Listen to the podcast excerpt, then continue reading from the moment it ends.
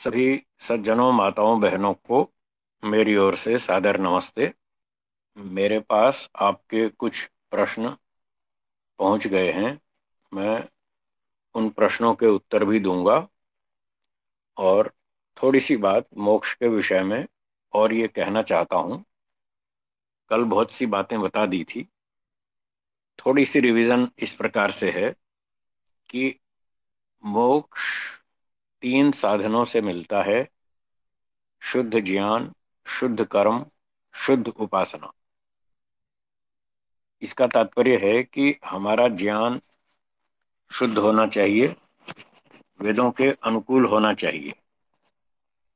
जो तीन पदार्थ अनादि हैं, ईश्वर, आत्मा और प्रकृति, इनका जैसा वास्तविक स्वरूप है जो वेदों में बताया है। वैसा ही हमारा ज्ञान होना चाहिए। उदाहरण के लिए, ईश्वर एक है, सर्वव्यापक है, निराकार है, सर्वशक्तिमान है, न्यायकारी है, दयालु है, इत्यादि गुणों वाला है।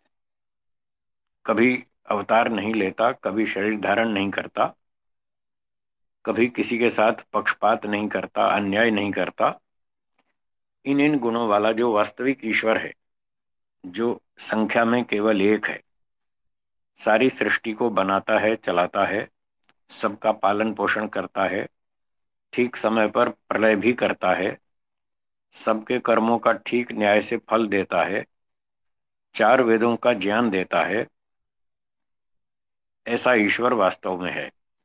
ये सारी बातें वेदों में लिखी हैं और वेदों के आधार पर ऋषियों ने समझाई हैं अपने ग्रंथों में। तो ऐसे ईश्वर को स्वीकार करना। जो व्यक्ति इस प्रकार के ईश्वर को स्वीकार करता है, ऐसा जानता मानता है तो उसका ज्ञान शुद्ध है। ईश्वर के संबंध में उसका ज्ञान शुद्ध है। अब इसी तरह से आत्मा के विषय में, आत्मा ईश्वर से भिन्न वस्तु है, वह ईश्वर का अंश नहीं है, क्योंकि तरबूज का अंश तरबूज होता है। केला नहीं। बहुत से लोग आत्मा को ईश्वर का अंश मानते हैं। यह झूठ है, गलत है, असत्य है। यदि आत्मा ईश्वर का अंश होता तो वह भी ईश्वर होना चाहिए। जैसे तरबूज का अंश तरबूज होता है, केला नहीं होता तो ईश्वर का अंश भी ईश्वर होना चाहिए। पर हम ईश्वर नहीं है। न तो हमारा नाम ईश्वर है, ना हमारे गुण ईश्वर जैसे हैं। इसलिए ये सिद्ध हुआ कि आत्मा ईश्वर से अलग वस्तु है। तो आत्माएँ संख्या में बहुत अधिक हैं, असंख्य हैं, हम तो गिन भी नहीं पाएँगे, सोच भी नहीं पाएँगे। हाँ ईश्वर ज़रूर जानता है आत्माओं की संख्या सीमित है।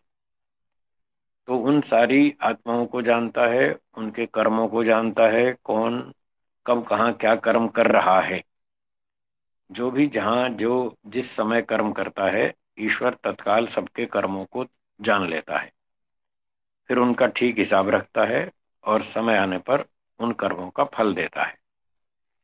इस प्रकार से आत्मा को समझना चाहिए और ईश्वर को समझना चाहिए। आत्मा कर्म करने में स्वतंत्र है, फल भोगने में परतंत्र है, ईश्वर की न्याय व्यवस्था से सब काम करता है, फल भोगता है, कर्म तो अपनी इच्छा से करता है फल ईश्वर की न्याय व्यवस्था से उसको भोगना पड़ता है। ईश्वर उसको अच्छे कर्म का अच्छा फल देता है, बुरे कर्म का बुरा फल देता है। माफ़ नहीं करता। कोई माफ़ी मांगे ईश्वर से तो ईश्वर उसको माफ़ नहीं करेगा। अगर माफ़ करेगा तो न्यायकारी नहीं रहेगा। ईश्वर न्यायकारी है, इसलिए वो माफ़ कभी नहीं करता। मनुष्य लोग माफ़ कर देते हैं उनके लिए ईश्वर ने विधान, सुझाव भी दिया है कि आप लोग एक दूसरे को आपस में माफ़ कर दो।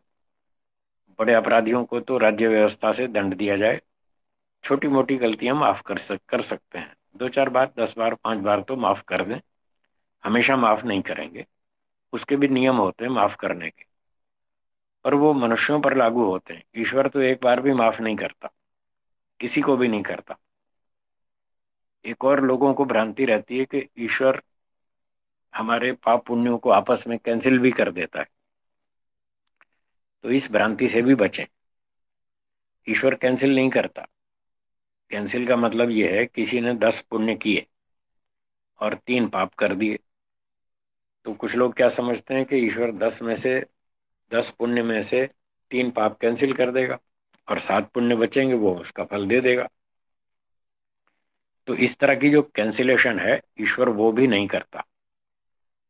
ऐसा करने से भी अन्याय होता है, क्योंकि जिस व्यक्ति ने दस पुण्य किए, तीन पाप किए टोटल तेरह कर्म किए, और अगर ईश्वर दस में से तीन कैंसिल कर दे तो सात बचे तो सात ही फल दे। अब उसने कर्म किए, तेरह और फल मिले, सात, ये भी अन्याय है। ईश्वर है न्यायकारी, अन्याय कभी करता नहीं।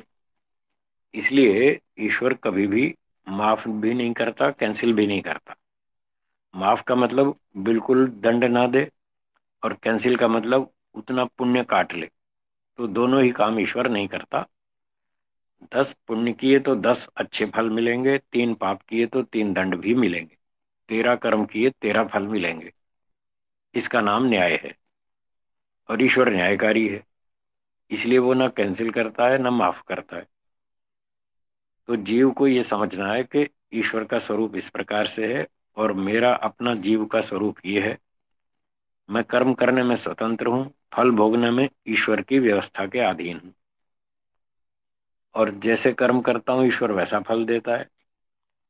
अच्छे कर्म अधिक करूँगा तो ईश्वर मुझे अगले जन्म में फिर से मनुष्य बना देगा। और बुरे कर्म अधिक करूँगा तो पशु पक्षी, कीड़ा मकोड़ा, वृक्ष, वनस्पति आदि योनियों में दंड देगा। तो मैं कर्म करता हूँ, फल भोगता हूँ, कभी मनुष्य बनता हूँ, कभी पशु पक्षी भी बनता हूँ, कभी मैं वृक्ष में भी चला जाता हूँ, ऐसी योनियों में भी चला जाता हूँ। तो ये आत्मा के विषय में व्यक्ति को जानना चाहिए। ये आत्मा के विषय में इस तरह से जानना शुद्ध ज्ञान है। और हम जो आपस में रिश्ते रखते हैं परस्पर माता पिता भाई बहन आदि, ये सब व्यावहारिक रिश्ते हैं। व्यवहार चलाने के लिए है वास्तव में कोई हमारा स्वरूप से कोई रिश्ता किसी के साथ पक्का रिश्ता नहीं है। ये तो बस एक ईश्वर की व्यवस्था है, जिस तरह से उसने हमको संसार में भेजा। तो एक सिस्टम बना दिया, भाई चलो माता पिता के यहाँ संतान पैदा करेंगे तो इस ढंग से बच्चों को जन्म मिल जाएगा, आत्माओं को वो अपना पिछला कर्म फल भोगेंगे और आगे अच्छे काम करके मोक्ष में जाएँगे। आत्माओं को जन्म देने का एक सिस्टम बनाया है मात्र, ईश्वर ने। बाकी हमारी कोई माता पिता से भाई बहनों से कोई हमेशा की अनादिकालीन कोई रिश्तेदारी नहीं। व्यवहार मात्र चलाने के लिए रिश्तेदारी हमने, ईश्वर ने हमको बनाकर दे दी। इसी रिश्तेदारी के कारण हम एक दूसरे की सहायता कर देते हैं। खिलाना, पिलाना, पालना, पोसना, ये सब कर देते हैं। जैसे आप अपने बच्चों का पालन करते हैं, ऐसे पड़ोसी देश का या पड़ोसी के बच्चों का पालन नहीं करते। तो ईश्वर ने ये व्यवस्था व्यवहार चलाने मात्र के लिए बनाई है। यदि शरीरों को हटा दें तो केवल आत्मा का, एक दूसरी आत्मा से कोई सीधा रिश्ता नहीं है, ना वो भाई है, ना बहन है, ना सब आत्माएँ एक जैसी ना कोई किसी का बाप है, ना कोई किसी का बेटा है। व्यवहारिक रूप से तो बाप बेटा होते हैं। परंतु जब शुद्ध आध्यात्मिक ज्ञान में हम प्रवेश करेंगे तो सब आत्माएँ अनादि हैं, सबकी उम्र बराबर है। बाप बेटा तो छोटे बड़े होते हैं। वो शरीर के कारण ही छोटे बड़े होते हैं उम्र में, और इसीलिए वो बाप बेटा कहलाते हैं। अगर शरीर को हटाकर शुद्ध आत्मा को देखें तो दोनों आत्माओं की उम्र बराबर है। दोनों अनादि हैं, बाप भी और बेटा भी। इसलिए जब दोनों की उम्र बराबर है तो कोई छोटा नहीं, कोई बड़ा नहीं। जब छोटा बड़ा नहीं तो बाप बेटा भी नहीं। ये तत्व ज्ञान की बातें हैं। जिसको ये समझ में आती हैं, उसको संसार में कोई राग, द्वेष, मोह, माया, आसक्ति कुछ नहीं रहती, और फिर वो आगे मोक्ष के मार्ग पर आगे बढ़ता है। तो आत्मा के विषय में इस तरह से समझना चाहिए। और संसार प्रकृति जो है, ये तीसरी वस्तु है। मूल रूप से जो अनादि द्रव्य है, उसका नाम प्रकृति है। उसमें तीन छोटे छोटे कण या परमाणु होते हैं। स्मॉलेस्ट पार्टिकल्स उनके नाम हैं सत्वगुण, रजोगुण, तमोगुण। सत्वगुण अच्छा है, सुख देता है, रजोगुण थोड़ा गड़बड़ है, वो दुख देता है, स्वार्थ की बातें उत्पन्न करता है।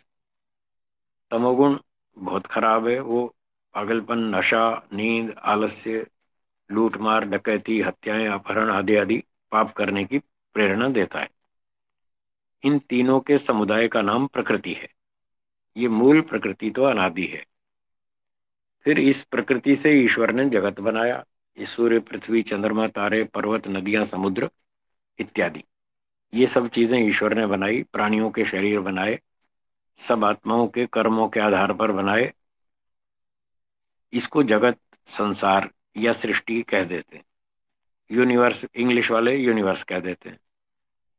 कोई ब्रह्मांड भी कह देते हैं। तो ईश्वर ने ब्रह्मांड की, जगत की उत्पत्ति की। इस प्रकार से वेदों के अनुसार अपने ज्ञान को शुद्ध करना। जो व्यक्ति इस तरह से जानता है, मानता है और वैसा ही फिर आगे आचरण करता है तो उसका ज्ञान शुद्ध होता है। ऐसा व्यक्ति जो शुद्ध ज्ञान रखता है तो उसके कर्म भी शुद्ध हो जाते हैं। वो सत्य बोलेगा, झूठ नहीं बोलेगा, ईमानदारी से जिएगा, धोखा नहीं करेगा छल कपट नहीं करेगा। इस तरह से उसका आचरण भी शुद्ध हो जाता है।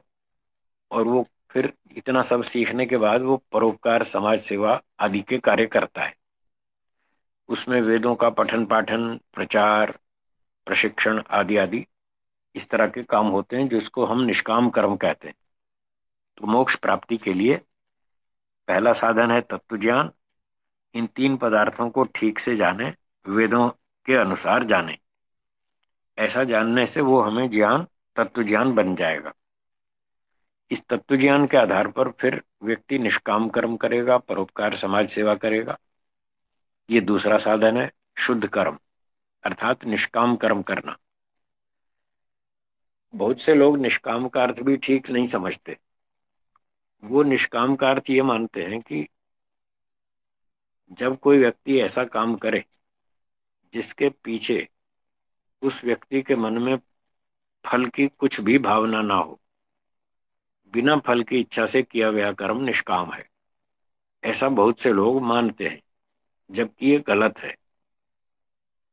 निष्काम की ये परिभाषा कहीं भी शास्त्रों में नहीं लिखी। लोगों ने अपनी मन से कल्पना कर रखी है, जो कि गलत है। वेद आदि शास्त्रों में निष्काम कर्म का अर्थ बताया है कि जिस कर्म का को करते समय आपके मन में सांसारिक सुख की कामना न हो, निष्काम का अर्थ केवल इतना है। सांसारिक सुख की, भौतिक सुख की कामना ना हो, परंतु मोक्ष की कामना तो हो। कोई ना कोई कामना तो होगी, होनी ही चाहिए। यदि कामना नहीं है, इच्छा नहीं है तो व्यक्ति कर्म कर ही नहीं पाएगा। ये तो कर्म करने का नियम ही है कि पहले व्यक्ति इच्छा करता है, उसके बाद योजना बनाता है, फिर कर्म करता है। ईश्वर भी ऐसे ही करता है, मनुष्य भी ऐसे ही करता है, दोनों ऐसे पहले योजना बनाते हैं, फिर कर्म करते हैं। और यदि इच्छा ही ना हो कर्म करने की तो व्यक्ति योजना नहीं बनाएगा। योजना नहीं बनाएगा तो कर्म नहीं कर पाएगा। तो ये तो कर्म करने का सिस्टम ही है कि बिना कामना या इच्छा के व्यक्ति कर्म कर ही नहीं सकता। जब ईश्वर भी नहीं कर सकता तो आत्मा तो क्या करेगा?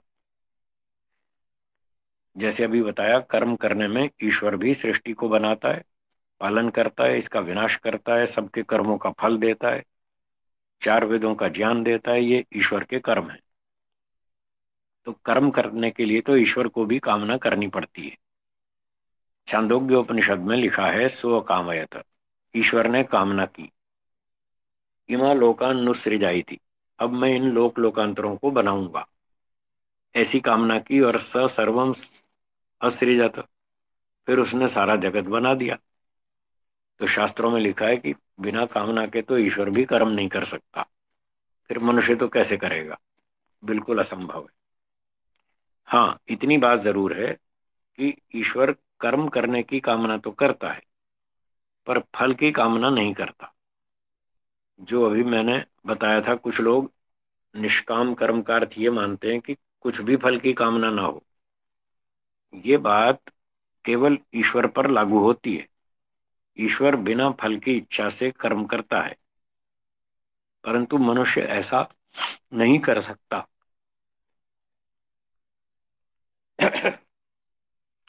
ईश्वर क्यों कर लेता है? मनुष्य क्यों नहीं कर सकता? इसका कारण सीधा सा है। मनुष्य अल्पज्ञ अल्प शक्तिमान है अल्प सामर्थ्यवान है। उसमें बहुत सारी कमियाँ हैं। इसलिए वह बहुत सारा फल चाहता है। उसे जीवन रक्षा के लिए दाल, रोटी, सब्ज़ी, खीर, पूरी, हलवा, मिठाई, कपड़ा, मोटर गाड़ी, पुत्र, परिवार, धन सम्मान, मोक्ष, ये सारी चीज़ें चाहिए। इनके बिना जीवात्मा नहीं जी सकता और अपने सारे काम नहीं कर सकता। इसलिए उसको ये सब फल की आवश्यकता रहती है। और ईश्वर तो सर्वगुण संपन्न है, आनंद से तृप्त है अथर्वेद में लिखा है, रसे न तृप्त, न कुतश्चनो न। ईश्वर आनंद से तृप्त है, उसमें कोई कमी है ही नहीं। और स्वर्य च केवलम तस्मय ज्येष्ठाय ब्रह्मणे नम। ईश्वर में सब आनंद ही आनंद है, कुछ समस्या है ही नहीं। जब उसमें कोई कमी नहीं तो उसको फल की इच्छा क्यों होगी? इसलिए ईश्वर बिना फल की इच्छा के वो संसार का सारा काम करता है। परंतु ईश्वर के अलावा जो जीवात्मा है, उसमें तो कमियाँ हैं। इसलिए वो हमेशा अपनी कमी की पूर्ति करना चाहता है। और इसी भावना से वो कर्म करता है। जीवात्मा जो कर्म करता है, उसकी दो तरह की कामनाएँ एक तो है सांसारिक सुख की प्राप्ति की कामना। जब व्यक्ति इस कामना से कर्म करता है कि मुझे धन, सम्मान, भोग, संपत्ति ये सब मिले, भौतिक सुख मिले तो इस कामना से जब कर्म करता है तो उसको सकाम कर्म कहते हैं। ये महर्षि दयानंद जी ने ऋग्वेदादि भाष्य भूमिका पुस्तक में ये परिभाषा लिखी है, सकाम कर्म की। जब सांसारिक सुख की कामना से कर्म किया जाए, वो सकाम कर्म। और जब सांसारिक सुख की कामना न हो और मोक्ष की कामना हो, इस कामना से किया गया कर्म निष्काम कर्म कहलाता है। तो ये सकाम निष्काम की परिभाषा है। तो जब व्यक्ति को तत्व ज्ञान हो जाता है, वो सब अच्छे अच्छे काम करता है, सेवा परोपकार, दान, दया सब करता है, बढ़िया बढ़िया काम करता है। और सांसारिक सुख की भावना से नहीं करता। मोक्ष प्राप्ति की भावना से करता है। तो उसके कर्म सकाम कर्म कहलाते हैं। इन्हीं का नाम शुद्ध कर्म है। तो मोक्ष प्राप्ति के साधनों में पहला साधन था शुद्ध ज्ञान और ये दूसरा साधन है शुद्ध कर्म। शुद्ध ज्ञान अर्थात वेदों के अनुकूल ज्ञान। शुद्ध कर्म मतलब निष्काम कर्म। मोक्ष प्राप्ति के उद्देश्य से ही कर्म करना बस। भौतिक सांसारिक सुख प्राप्ति की इच्छा से नहीं। और अब तीसरा साधन है मोक्ष का उप, शुद्ध उपासना। उपासना का अर्थ होता है किसी वस्तु के पास बैठना। ये उपासना दो तरह से होती है एक शरीर से और एक मन से। दो व्यक्ति पास पास बैठे हैं बाग बगीचे में और साथ में बैठे हैं बातचीत कर रहे हैं गप्पे मार रहे हैं सैर कर रहे हैं। वो शरीर से पास पास बैठे हैं, इसको शारीरिक उपासना कहेंगे। और मानसिक उपासना का अर्थ होता है कि व्यक्ति बैठा तो दिल्ली में और मन में वो बम्बई वाले एक अपने मित्र के विषय में सोच रहा है कि बम्बई वाला मित्र बहुत अच्छा है, उससे उसको बड़ा प्रेम है, राग है, आसक्ति है और वो उससे बातें भी करता है, रोज फ़ोन पे बात भी करता है, व्हाट्सएप पे मैसेज भी भेजता है और खूब आपस में प्रेम भाव है। और दिन में कई बार वो याद करता है उसको, बंबई वाले मित्र को। तो ये मानसिक स्तर की उपासना है। मानसिक स्तर पर दिल्ली वाला व्यक्ति, बंबई वाले व्यक्ति को चाहता है। उसको उससे प्रेम है, आकर्षण है, रुचि है, दिन में दस बार याद कर लेता है। तो ये मानसिक उपासना है। तो ये उपासना की परिभाषा हुई। तो सार क्या निकला? जिस किसी वस्तु में हमें प्रेम है, रुचि है, आकर्षण है, ये उसकी उपासना कहलाती है। अब यदि व्यक्ति सांसारिक वस्तुओं की उपासना करता है, अर्थात उसे सांसारिक मित्रों में, परिवार के लोगों में और अपने पाले हुए पशु पक्षियों में किसी ने तोता पाल रखा है, किसी ने गाय पाल रखी है, किसी ने घोड़ा पाल रखा है, किसी ने कुत्ता पाल रखा है तो ये जो पाले हुए पशु हैं, इनमें उसको प्रेम है, आसक्ति है, आकर्षण है। या भोजन, धन, वस्त्र, सम्मान आदि, पद प्रतिष्ठा आदि में उसको आसक्ति है, रुचि है, प्रेम है, आकर्षण है। तो इसका अर्थ है वो संसार की उपासना कर रहा है। ये अशुद्ध उपासना है। और ईश्वर के महत्व को समझकर उसको ईश्वर में प्रेम है, रुचि है, आकर्षण है, वो ईश्वर से मिलने को उत्सुक रहता है हमेशा। दिन में अधिकतर समय उसके दिमाग में ईश्वर ही घूमता रहता है। तो इसका अर्थ है वो ईश्वर की उपासना कर रहा है। चलते फिरते, उठते, बैठते भी होती है ये उपासना और आँख बंद करके भी होती है, दोनों तरह से होती है। तो यदि कोई ईश्वर की उपासना करता है तो वो शुद्ध उपासना है। संसार की, अर्थात सांसारिक वस्तुओं की रुचि रखता है, उस वस्तुओं में रुचि रखता है तो वो उनकी उपासना कर रहा है। तो ऋषियों ने बताया कि ईश्वर का चिंतन करना, ईश्वर में प्रेम रखना, ये शुद्ध उपासना है। संसार की वस्तुओं में प्रेम, आकर्षण होना, ये अशुद्ध उपासना है। तो महर्षि जी ने सत्यार्थ प्रकाश के नौवें समोल्लास में लिखा है, मोक्ष का साधन है शुद्ध ज्ञान, शुद्ध कर्म, शुद्ध उपासना। जो मैंने अभी तीन प्रकार की बातें बताई, ये वहीं से बताई, नौवें समोल्लास से। तो इस प्रकार से हमें अपने ज्ञान कर्म उपासना को शुद्ध करना होगा तो हमारा मोक्ष हो जाएगा। और जब तक हमारा ज्ञान कर्म उपासना शुद्ध नहीं है, अशुद्ध रहेगा, हम संसार की उपासना करेंगे, सकाम कर्म करेंगे और मिथ्या ज्ञान अविद्या में डूबे रहेंगे, तब तक बार बार जन्म होगा, मोक्ष नहीं हो पाएगा। तो ये थे मोक्ष के साधन। और अब मैं कुछ शंकाएँ जो आई थी उन पर चर्चा आरंभ करता हूँ।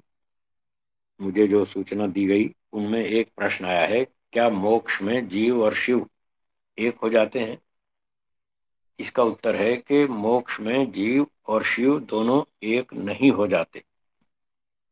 अभी जैसे मैंने बताया कि जीव अनादि तत्व है, वो अलग है। ईश्वर भी अनादि तत्व है, वो अलग है। दोनों अलग अलग जीव और ईश्वर एक तो तब हो जब जीव ईश्वर में से उत्पन्न हुआ, संसार में यह व्यवस्था देखी जाती है, जो वस्तु जिससे उत्पन्न होती है, वो अंत में उसी में विलीन हो जाती है। समुद्र से पानी ऊपर उठता है, बादल बनता है, पहाड़ों पे बरसता है, फिर नदी के रूप में चलता आता है, नीचे, अंत में समुद्र में चला जाता है। समुद्र से उठा था और समुद्र में विलीन हुआ तो ठीक है, उसी का अंश था, उसी में चला गया। वहीं से बादल की उत्पत्ति हुई थी, पानी की, और वो फिर वर्षा हुई, फिर नदी के रूप में जाकर समुद्र में मिल गया। ये तो ठीक है। परंतु जो वस्तु जहाँ से उत्पन्न ही नहीं हुई तो उसमें जाकर विलीन कैसे होगी? वो नहीं हो पाएगी। जीव अनादि है, वो ईश्वर में से पैदा नहीं हुआ। इसलिए मोक्ष में शिव के अंदर या ईश्वर के अंदर वो घुल मिलकर एक नहीं हो जाएगा। जो लोग ऐसा मानते हैं, उनको भ्रांति है। वे कृपया अपनी भ्रांति, अविद्या को दूर कर ले। जीव न तो ईश्वर में से पैदा हुआ और न ही मुक्ति में ईश्वर में विलीन होगा। यदि ऐसा माना जाए कि जीव ईश्वर में विलीन हो जाएगा और सब दोनों घुल मिलकर एक बन जाएँगे। थोड़ी देर के लिए ऐसा यदि मान भी लें तो परिणाम क्या होगा? जीव का तो अस्तित्व ही खत्म हो जाएगा। तो मुक्ति का अर्थ यह बनेगा कि जीव अपना अस्तित्व खो दे और ब्रह्म में घुल मिलकर एक हो जाए। केवल ब्रह्म ही बचा, ईश्वर ही बचा। तो ये कोई जीव का मोक्ष थोड़ा ही हुआ। ये तो उसका सर्वनाश हो गया। जब जीव की सत्ता बची ही नहीं तो ये तो उसका विनाश हुआ, प्रलय हो गई जीव की। क्या हम अपना सर्वनाश करना चाहते हैं? नहीं चाहते। इससे सिद्ध हुआ कि हम ईश्वर के स्वरूप में घुल मिलकर एक नहीं बनना चाहते, हम तो आनंद भोगना चाहते हैं। तो मोक्ष में आनंद मिलेगा, जीव का अस्तित्व अलग बना रहेगा, वो शिव या ईश्वर के अंदर घुल मिलकर एक नहीं होगा। ये इस प्रश्न का उत्तर हुआ। आगे दूसरा प्रश्न है, क्या केवल भक्ति करने से मोक्ष होता है? तो भक्ति करने से फल मिलता है। उत्तर है, केवल भक्ति करने से मोक्ष नहीं होता। अभी अभी मैंने बताया था, मोक्ष के तीन साधन महर्षि दयानंद जी ने बताए और उसका मूल आधार वेद है। यजुर्वेद के चालीसवें अध्याय में चौदहवा मंत्र है, जिसमें यह बात कही गई है विद्याम च विद्याम च यस्तद वेदो भयम सह अविद्या मृत्युम तीर्थवा विद्या अमृतम अश्नुते तो इस मंत्र का सार यही है कि जो ज्ञान शुद्ध कर्म शुद्ध, उपासना शुद्ध, तीनों को शुद्ध कर लेता है तो वो मोक्ष को प्राप्त करता है। ये मोक्ष प्राप्ति के साधन इस प्रकार से हमें करना होगा। जबकि भक्ति तो केवल उपासना का नाम है, वो तो तीन में से एक भाग है। तो एक अकेली उपासना से मुक्ति नहीं होती। तो ये समझना चाहिए, केवल भक्ति करने से मोक्ष नहीं होगा। जब तक ज्ञान हमारा शुद्ध नहीं है कर्म शुद्ध नहीं है तो भक्ति उपासना भी ठीक नहीं होगी। अब साथ में लिखा है, यदि भक्ति से मोक्ष नहीं होता तो भक्ति से क्या फल मिलता है? भक्ति से ये फल मिलता है, थोड़ी ईश्वर में प्रेम बढ़ता है, रुचि बढ़ती है, बाकी वो भी तभी बढ़ेगी जब ईश्वर का सही स्वरूप मालूम आज तो लोग ईश्वर का स्वरूप भी ठीक से नहीं जानते। जितना झगड़ा संसार में ईश्वर के स्वरूप के विषय में है इतना और किसी वस्तु के विषय में नहीं है। सबसे अधिक भ्रांतियाँ, मतभेद, लड़ाई, मारकाट, धर्म और ईश्वर के नाम। तो इसलिए ये समझना चाहिए कि केवल भक्ति से मोक्ष नहीं मिलेगा, बस ईश्वर में थोड़ी रुचि बढ़ेगी, थोड़े संस्कार बनेंगे। और पूरा लाभ तो तभी होगा जब व्यक्ति ईश्वर के स्वरूप को ठीक से जानेगा, वेदों के अनुसार जानेगा, मानेगा तभी उसको वास्तविक कुछ फल मिल पाएगा। इसलिए ज्ञान भी शुद्ध होना चाहिए और साथ साथ कर्म भी शुद्ध होना चाहिए। तब भक्ति से थोड़ा बहुत फल मिल पाएगा। अकेली भक्ति से तो कोई विशेष लाभ नहीं होगा। अगला प्रश्न है, तीर्थ यात्रा या संगम में स्नान करने से मोक्ष मिल जाता है क्या? तो उत्तर है, तीर्थ यात्रा में या संगम में स्नान करने से कोई मोक्ष नहीं मिलता। ये मोक्ष का साधन नहीं है। मोक्ष के साधन तीन मैं बता चुका हूँ। शुद्ध ज्ञान, शुद्ध कर्म, शुद्ध उपासना। इन तीनों को शुद्ध करने के लिए महर्षि पतंजलि जी ने अष्टांग योग का विधान किया है। वेदों के आधार पर विस्तार से आठ अंग बताए। उनका पालन करने से मोक्ष होता है। कोई तीर्थ यात्रा से मोक्ष नहीं होता। किसी संगम में या नदी में स्नान करने से हरिद्वार में, उज्जैन में, नासिक में इलाहाबाद में स्नान करने से कोई मोक्ष नहीं होता। इसी प्रश्न में आगे लिखा है, अयोध्या, काशी आदि को मोक्षदायी नगरी कहते हैं। क्या ये बात वैदिक प्रमाण से सत्य है? इसका उत्तर है कि ये वैदिक प्रमाण से सत्य नहीं है, क्योंकि स्थान विशेष में जाकर, किसी नदी विशेष में नहाकर मोक्ष नहीं होता। उसके लिए योग दर्शन के दूसरे पाद के चौथे सूत्र के भाष्य में लिखा है। श्री वेद व्यास जी ने लिखा है कि पाँच प्रकार के क्लेश होते हैं, अविद्या, अस्मिता, राग, द्वेष और अभिनिवेश। जब किसी व्यक्ति के ये पाँच क्लेश नष्ट हो जाते हैं, तब उसका मोक्ष होता है। उसके बिना मोक्ष नहीं होता। तो किसी नदी में नहाने से, किसी काशी नगरी में जाने से, किसी नदी में डूब के मर जाने से कोई मोक्ष नहीं होता, ये लोगों को भ्रांति है। हमने सुना है कि वहाँ काशी बनारस आदि में हज़ारों लोग प्रतिवर्ष नदी में डूब के मरते हैं। और वो इस भ्रांति में है कि हम यदि इस नगर में, इस नदी में मरेंगे तो हमारा स्वर्ग हो जाएगा या मोक्ष हो जाएगा। तो ऐसी भ्रांति से बचें। अविद्या का नाश होने से मोक्ष होता है, नहाने से नहीं, डूबने से नहीं, किसी स्थान विशेष में जाने से नहीं। ये बात वैदिक प्रमाण से अनुकूल नहीं है, जो ऐसा मानते हैं। अगला प्रश्न है, क्या जिसका श्राद्ध नहीं करते, उसका मोक्ष नहीं होता? इसका उत्तर भी यही है कि श्राद्ध से कोई मोक्ष नहीं होता। श्राद्ध करेंगे आप और मोक्ष हो जाए दादाजी का। ये तो बिल्कुल गलत बात है। वेदों में तो ये बताया, जो कर्म करता है, उसी को फल मिलता है, दूसरे को नहीं। अब श्राद्ध तो करें आप और मोक्ष मिले, दादाजी को या पिताजी को तो ये तो झूठ है। इसलिए कोई श्राद्ध आदि करने से किसी का मोक्ष नहीं होता। पाँच क्लेश नष्ट होने पर ही मोक्ष होता है। इन पाँच में सबसे मुख्य क्लेश, सबसे बड़ा क्लेश अविद्या है। तो इसके अविद्या के नाश से मोक्ष होता है। ये बात योग दर्शन में अनेक स्थानों पर लिखी है। अगला प्रश्न है, क्या केवल ब्राह्मण या सन्यासी का ही मोक्ष होता है, गृहस्थ का नहीं? उत्तर है जी हाँ। केवल ब्राह्मण सन्यासी का ही मोक्ष होता है, गृहस्थ का नहीं। एक, पहले एक उदाहरण से एक काउंटर क्वेश्चन में रखता हूँ। आप इस पर सोचिए। किसी को अगर सीए की डिग्री चाहिए तो सीए का सिलेबस पूरा करने के बाद ही डिग्री मिलेगी, या पांचवी आठवीं क्लास में भी सीए की डिग्री मिलती है। पांचवी आठवीं क्लास पास करके सीए की डिग्री कभी भी नहीं मिलेगी। पूरा कोर्स करना होगा, पूरी पढ़ाई करनी होगी, तब जाकर सीए की डिग्री मिलेगी। तो इसी प्रकार से जब तक मोक्ष का कोर्स पूरा नहीं होगा, तब तक मोक्ष नहीं होगा। मोक्ष का कोर्स केवल सन्यासी ही पूरा कर सकता है और किसी के बस का नहीं है। गृहस्थी व्यक्ति तो संसार की मोह माया में डूबा है। सोचिए, जब तक मोह माया नहीं हटी, अविद्या नहीं हटी, राग द्वेष नहीं हटा, काम क्रोध लोभ अभिमान नहीं हटा, क्या इन दोषों के रहते हुए मोक्ष हो जाएगा? बिल्कुल नहीं होगा। इसलिए जो गृहस्थ लोग होते हैं, उनका तो संसार में मोह माया होती ही है। इसलिए गृहस्थ व्यक्ति का मोक्ष नहीं हो सकता, क्योंकि उसकी अविद्या और राग द्वेष अभी नहीं छूट पाए।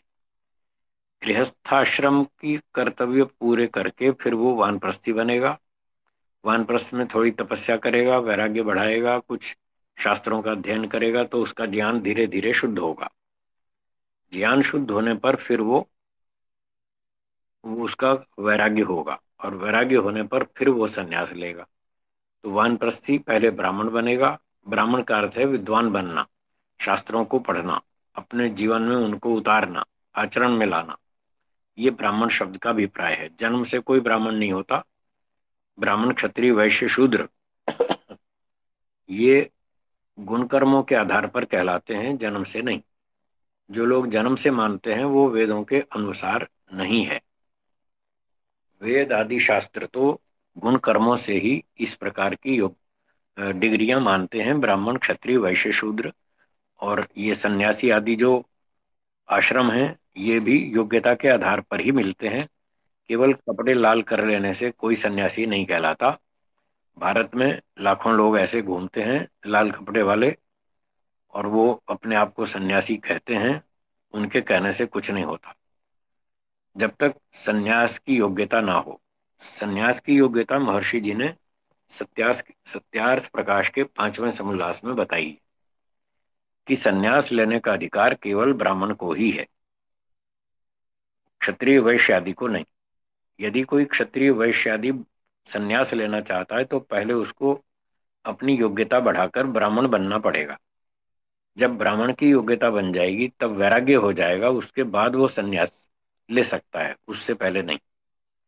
तो सारी बात का सार यह है कि पहले ब्राह्मण बनना पड़ेगा विद्वान बनना पड़ेगा, वेदादि शास्त्रों को पढ़ना होगा, उनको चिंतन मनन करके जीवन में उतारना होगा, ये ब्राह्मण हुआ।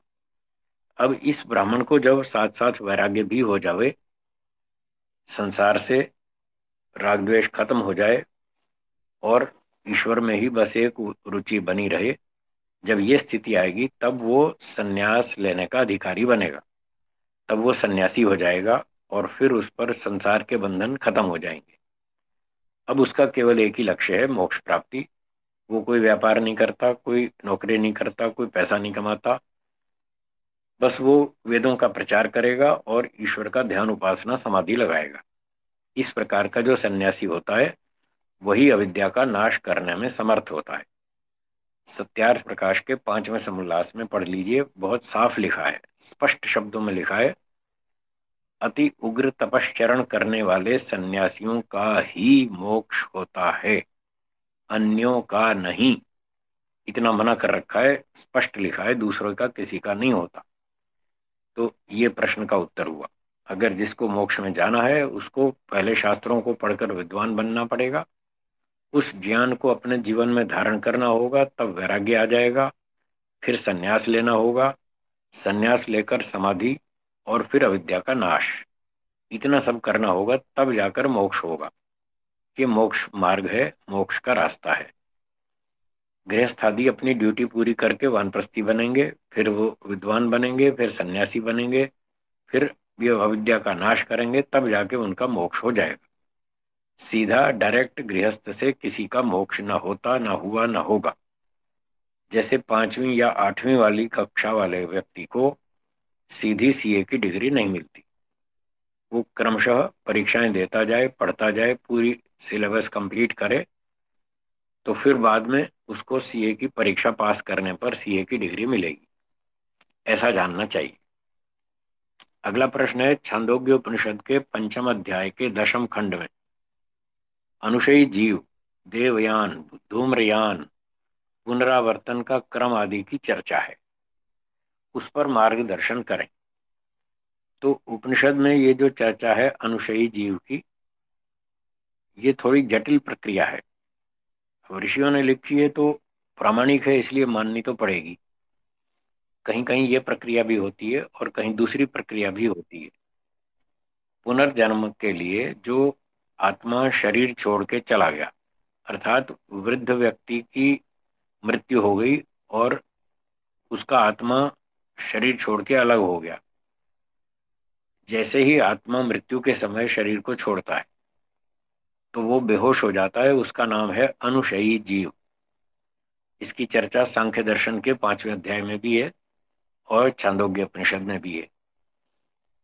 सांख्य के पाँचवें अध्याय में लिखा है, न किंचित अपनी अनुशयी न उस अनुशयी जीव को जो शरीर छोड़ चुका है, उसको कुछ भी होश नहीं होता।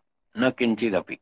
कोई होश नहीं है, कोई ज्ञान नहीं है, वो बिल्कुल बेहोश होता है, वैसा ही जैसा ऑपरेशन थिएटर में रोगी ऑपरेशन के लिए ले जाते हैं और उसको बेहोश कर देते हैं। तो वो अनुशयी जीव स्वयं तो कहीं चल नहीं सकता, ईश्वर उसको ले जाता है उसके कर्मानुसार। यदि उसके अच्छे कर्म अधिक हैं तो उसको देवयान मार्ग से ईश्वर ले जाएगा। अर्थात उसको अच्छे परिवार में जन्म देगा। और आगे वो पुरुषार्थ करेगा और फिर धीरे धीरे मोक्ष की प्राप्ति कर लेगा। ये देवयान मार्ग है। और धूम्रयान वो एक खाली आलंकारिक वर्णन है कि जैसे ही आत्मा मरता है, वो धुआँ बन जाता है, बादल बन जाता है, फिर बादल बन के बरसता है, फिर वृक्षों में, फ़सलों में चला जाता है, फिर उस फ़सल को प्राणी लोग खाते हैं कूट पीट के काट काट पीट के, रोटी बना के खाते हैं। फिर वो आगे संतान उत्पत्ति करते हैं। इस प्रकार से उस आत्मा का जन्म होता है, जो इस मार्ग से पुनर्जन्म की यात्रा कर रहा है। ये पुनर्जन्म की यात्रा करने वाले का ही नाम अनुशयी जीव है। तो ये थोड़ी प्रक्रिया जटिल है, कठिन है कहीं कहीं होती भी होगी। हम तो अल्पज्ञ हैं, सारी बातें हम नहीं समझ पाते। ऋषि लोग समझते हैं, या तो ईश्वर समझता है। तो ऐसी एक चर्चा है कि वो इस प्रकार से बादल में जाता है, बरसता है। वो आत्मा वर्षा के साथ ज़मीन पर आता है, फिर फ़सल में जाता है, फिर जो उस फ़सल को खाता है, उसके घर में उसका जन्म होता है। इस प्रकार की प्रक्रिया बताइए। तो ये प्रश्न आए थे मेरे पास, मैंने इनके उत्तर दिए। अब मैं संचालक महोदय से निवेदन करता हूँ, आज के कोई प्रश्न हो तो वे कृपया उनको प्रस्तुत करवाएँगे तो जिसको संचालक महोदय स्वीकृति देंगे, वही प्रश्न पूछे, अनुशासन का पालन करें, मैं क्रमशः उत्तर देता जाऊँगा। जी। धन्यवाद स्वामी जी। अब हम शंका समाधान शुरू करेंगे। जिनको भी प्रश्न पूछना है, वो माइक के लिए रिक्वेस्ट भेजिएगा। यहाँ से रिक्वेस्ट अप्रूव की जाएगी। आप अपने आप को अनम्यूट तभी करिएगा जब आपका नाम पुकारा जाए। क्योंकि बहुत सारी रिक्वेस्ट आती है तो हम क्रमानुसार सबका नाम पुकार के आपका माइक ओपन करेंगे। और यह ध्यान रखिए कि शंका समाधान है, कोई शास्त्रार्थ नहीं है। अगर आपका मत भिन्न है, अगर आप किसी और विचार को मानते हो और उसका मंडन करने का यहाँ पे आपको समय नहीं दिया जा रहा है, वो अलग मंच पे अलग तरीके से होता है। स्वामी जी, एक प्रश्न हमारे पास लिखित में आया था जी। कि मोक्ष में क्या जीवात्मा के पास कोई शरीर रहता है? उसके पास क्या कोई ज्ञान होता है? अगर मोक्ष में आनंद होता है तो वो आनंद का अनुभव वो कौन से इंद्रिय के द्वारा करता है? ये एक प्रश्न आया था। इसका उत्तर इस प्रकार से है कि मोक्ष में प्रकृति से बना हुआ कोई भी शरीर आत्मा के साथ नहीं होता। आज आत्मा शरीर के बंधन में है, प्रकृति के बंधन में है तो उसके पास आज तीन शरीर हैं, जो ये तीन शरीरों की चर्चा भी सत्यार प्रकाश में है, नौवे समोल्लास में। एक तो स्थूल शरीर है, जो पंचमहाभूत से बना हुआ है। पंचमहाभूत, पृथ्वी, जल, अग्नि, वायु और आकाश, इनको पंचमहाभूत कहते हैं। और इन भूतों से मिलकर ये हमारा स्थूल शरीर है, जो हमें आँखों से दिख रहा है साढ़े पाँच, छह फीट का जो शरीर है, ये स्थूल शरीर है। इसके अतिरिक्त एक सूक्ष्म शरीर है, जिसमें अट्ठारह पदार्थ होते हैं। एक बुद्धि होती है, एक अहंकार, एक मन, तीन हो गए। पाँच ज्ञानेन्द्रियाँ पाँच कर्मेंद्रियाँ और पाँच तन मात्राएँ ये अट्ठारह चीज़ें मिलाकर के सूक्ष्म शरीर कहलाता है। ये भी प्रकृति से बना है, भौतिक है, और स्थूल शरीर भी प्रकृति से बना है, भौतिक है। ये दो शरीर हुए। और तीसरा शरीर कारण शरीर है। वो जो मूल प्रकृति मैंने बताई थी सत्वरजतम इन तीनों का संघात, तीनों का समुदाय, जो प्रकृति है, वह प्रकृति कारण शरीर कहलाती है। इसलिए कहलाती है क्योंकि वो इन दोनों शरीरों का उपादान कारण है। रॉ मटेरियल है, जैसे दूध से दही बनती है, और फिर आगे दही से मक्खन बनता है छाछ बनती है, घी बनता है। इसी प्रकार से सत्वरजतम जो प्रकृति है, वो कारण शरीर है। उसी कारण शरीर से प्रकृति से ये दोनों शरीर बनते हैं। तो आज हम बंधन में हैं तो हमारे साथ ये तीनों शरीर जुड़े हुए हैं। जब हम मुक्ति में चले जाएँगे तो ये तीनों शरीर आत्मा से छूट जाएँगे, अलग हो जाएँगे और प्रकृति से पूरी तरह से छुटकारा हो जाएगा। तब हमारे पास कोई दुख नहीं आएगा। आज इस प्रकृति से कनेक्शन होने की वजह से ही हमें अनेक दुख भोगने पड़ रहे हैं। जब मोक्ष में जाएँगे, तब ये तीन शरीर छूट जाएँगे और ईश्वर से कनेक्शन जुड़ेगा। आज प्रकृति की सहायता से, इन इंद्रियों से, शरीर आदि से हम काम कर रहे हैं। सारे खाना पीना, देखना, सुनना, घूमना, फिरना, जो भी काम कर रहे हैं, इन भौतिक शरीरों की सहायता से कर रहे हैं। जब मोक्ष में जाएँगे तो ईश्वर की शक्तियाँ आत्मा के साथ जोड़ दी जाएँगी। शरीर बदल जाएगा। उसी को आप शरीर कह दें तो कोई दिक्कत नहीं है। बाकी प्रकृति वाला कोई शरीर मोक्ष में होता नहीं है। सत्यार्थ प्रकाश में जो जीवात्मा है, उसकी अपनी चौबीस शक्तियाँ बताई हैं, जो उसकी अपनी स्वाभाविक हैं। उसको भी सूक्ष्म शरीर कहते हैं। परंतु ये सूक्ष्म शरीर अलग है और जो अट्ठारह तत्वों का समुदाय बताया था मैंने, वो सूक्ष्म शरीर अलग है। वो तो प्रकृति से बना है और ये जो आत्मा की अपनी स्वाभाविक चौबीस शक्तियाँ हैं, नाम भले ही इसका सूक्ष्म शरीर रख दिया, पर ये वास्तव में जीवात्मा स्वयं ही है। तो उसकी ये चौबीस शक्तियाँ मोक्ष में रहती हैं, इन्हीं शक्तियों से वो सारे काम करता है। वो शक्तियाँ आज भी हमारे साथ हैं, वो क्योंकि स्वाभाविक हैं तो सदा ही साथ रहेंगी, वो कभी हटती नहीं, आत्मा से अलग नहीं होती। परंतु उन शक्तियों की क्षमता बहुत कम है। इसलिए केवल अपनी स्वाभाविक शक्तियों से जीवात्मा तो होश में भी नहीं आता। देखना, सुनना, पढ़ना, लिखना तो बहुत दूर की बात है। उसको होश भी नहीं आता, इतनी थोड़ी क्षमता है उसकी, चौबीस शक्तियों की। इसलिए वो उसको हमेशा कोई ना कोई सहायता लेनी पड़ती है। तो जब बंधन में आता है तो प्राकृतिक शरीरों की सहायता लेता है। जब मोक्ष में जाता है तो ईश्वर की शक्ति की सहायता लेता है। तब वो ईश्वर की शक्ति से देखना, सुनना, घूमना, फिरना, बातें करना और सारे काम करना ईश्वर का आनंद लेना ये सारे काम उस ईश्वर की शक्ति से कर लेता है। ये प्रश्न का उत्तर हो। जी। एक अविनाश आर्य जी का प्रश्न आया था। उनका प्रश्न ये है कि सुख और दुख क्या है? आत्मा सुख और दुख का अनुभव क्यों करता है? और संस्कार मन में रहते हैं या आत्मा में? ये अविनाश आर्य जी का प्रश्न जी। था। हम्म, इसका उत्तर इस प्रकार से है सुख की परिभाषा है, जो अनुभूति हमें अच्छी लगती है, जिसे आप अंग्रेज़ी में गुड फीलिंग कहते हैं। आपने अच्छा भोजन, स्वादिष्ट भोजन खाया, खीर, पूरी, लड्डू, हलवा, मिठाई, अचार, चटनी, सब खाया, आपको अच्छा लगा, आनंद, प्रसन्नता हुई, ये जो अच्छी अनुभूति हुई फीलिंग हुई, इसका नाम सुख है। और जो बैड फीलिंग है, खराब अनुभूति है। जिसे आप भोगना नहीं चाहते, फिर भी भोगना पड़ जाता है। न चाहते हुए भी जो बैड फीलिंग आपको भोगनी पड़ती है, उसका नाम दुख है। जैसे किसी की डंडे से पिटाई कर दें, किसी को चोट मार दें, किसी की हड्डी तोड़ दें तो उसको कष्ट होता है। बैड फीलिंग होती है, इसका नाम दुख है। ये सुख दुख की परिभाषा है। अब जीवात्मा इसे क्यों भोगता है? इसका उत्तर है कि जीवात्मा सुख को भोगना चाहता है। उसकी स्वाभाविक इच्छा है, उसे सुख चाहिए।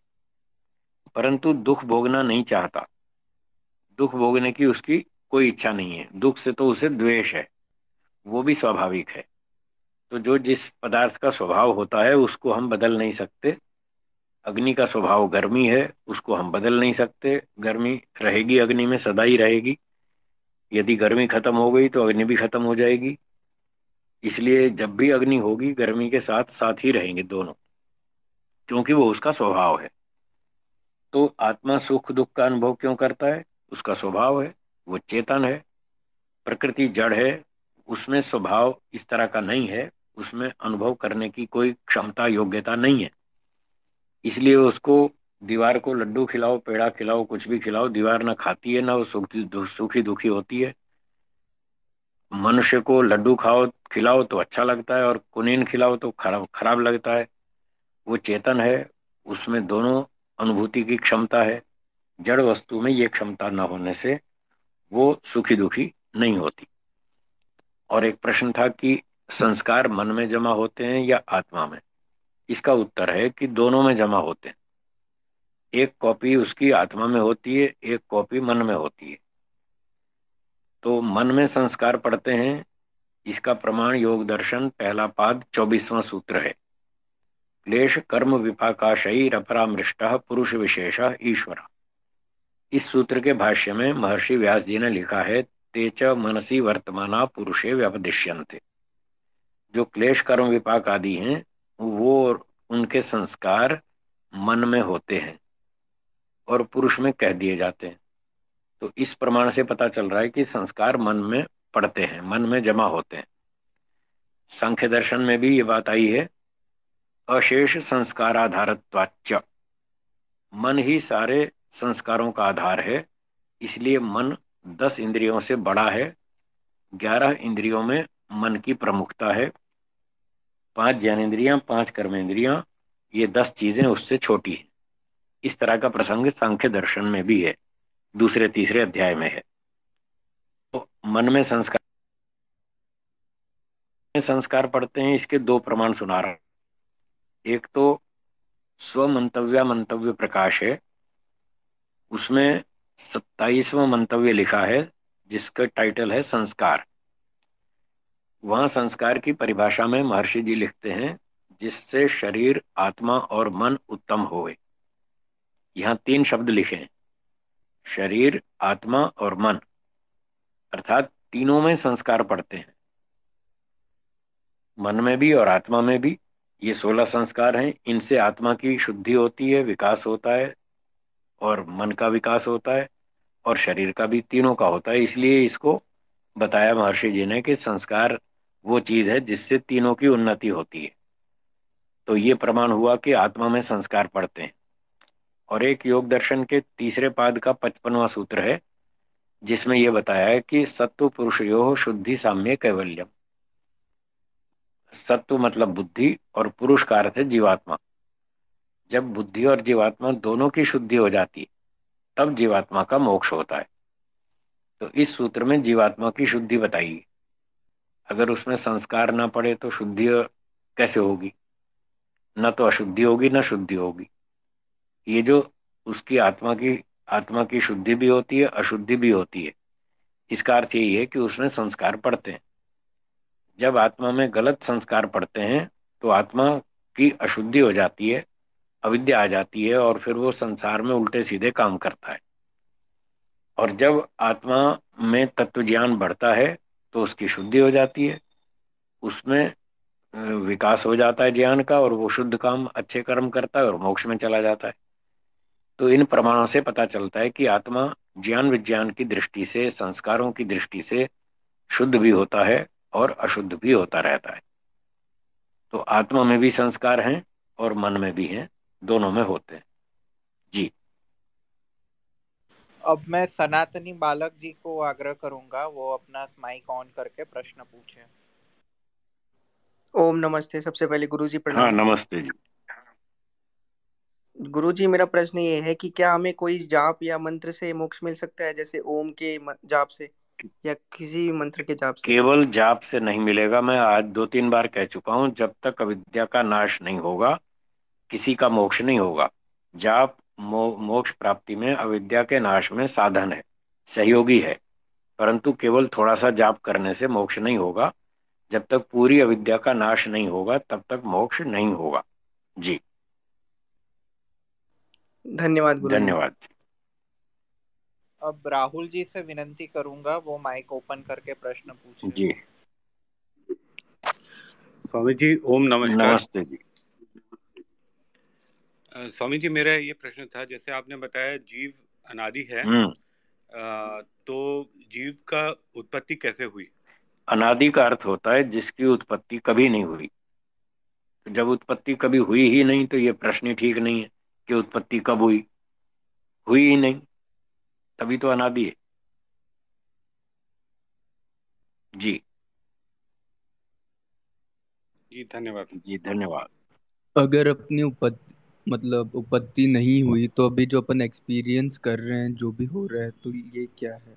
ये मैं तो मतलब बेसिक ये तो मेरे को ज़्यादा नहीं पता। ये तो अनुभूति है। अनुभूति अलग चीज़ है। उत्पत्ति का अर्थ है क्रिएशन रचना। आत्मा की रचना कभी नहीं हुई। क्या ईश्वर की उत्पत्ति हुई थी? हाँ या ना? नहीं। जब ईश्वर की उत्पत्ति नहीं वो सदा से है। आत्मा की भी नहीं हुई वो भी सदा से है। और प्रकृति की भी उत्पत्ति कभी नहीं हुई वो भी सदा से है। इसलिए वेदों में लिखा है तीन पदार्थ अनादि है। इनका कोई आदि आरंभ उत्पत्ति नहीं है। जी। अब नाइट सीजे का टर्न है प्रश्न पूछने का आप प्रश्न पूछ सकते हैं। जी हमारा जो एक प्रश्न था वो ये था कि गीता में लिखा है कि आत्मा परमात्मा विलीन नहीं होती।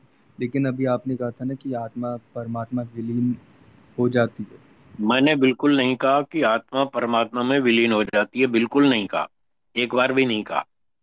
ये कहा कि आत्मा का परमात्मा से कनेक्शन होता है मोक्ष में संबंध जुड़ता है। आत्मा उसमें घुल मिलकर एक नहीं हो जाता। अगर आत्मा घुल मिलकर एक हो जाए वो तो जीव का सर्वनाश हो जाएगा। जीव कोई हम्म। सर्वनाश नहीं करवाना चाहता अपना। वो तो आनंद भोगना चाहता है। आनंद तभी भोगेगा जब उसका अस्तित्व बना रहे। इसलिए आपको गलत सुनने में भ्रांति हो गई। भ्रांति दूर करें।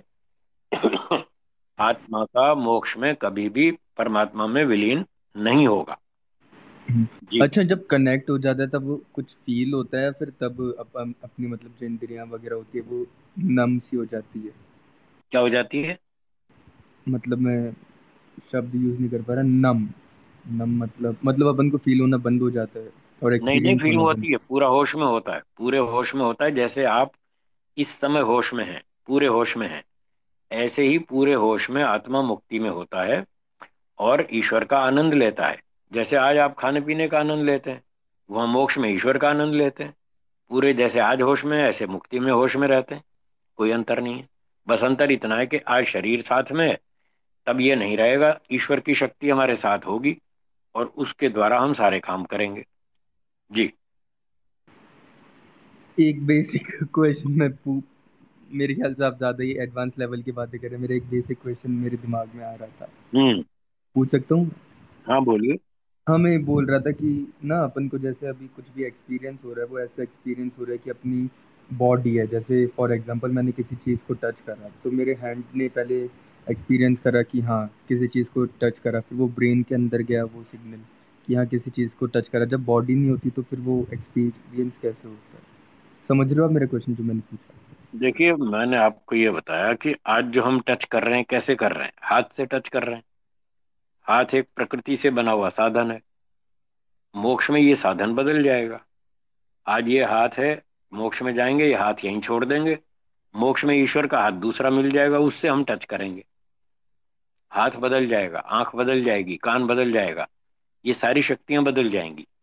आज ये मटेरियल की बनी हुई है, वहाँ ईश्वर की शक्तियाँ यूज़ करेंगे।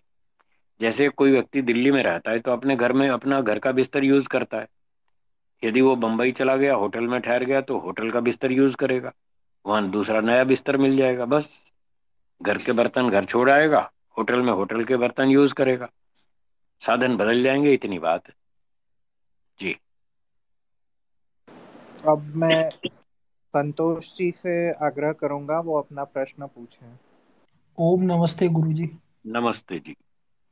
अ, मेरा प्रश्न यह था कि क्या मोक्ष प्राप्ति के लिए पिछले जन्म के कर्म अच्छे होने चाहिए? क्योंकि अगर पिछले जन्म के कर्म अच्छे होंगे, तभी हम बुद्धिमान होंगे और तभी हमारा ग्रंथ और स्क्रिप्चर्स में मन लगेगा।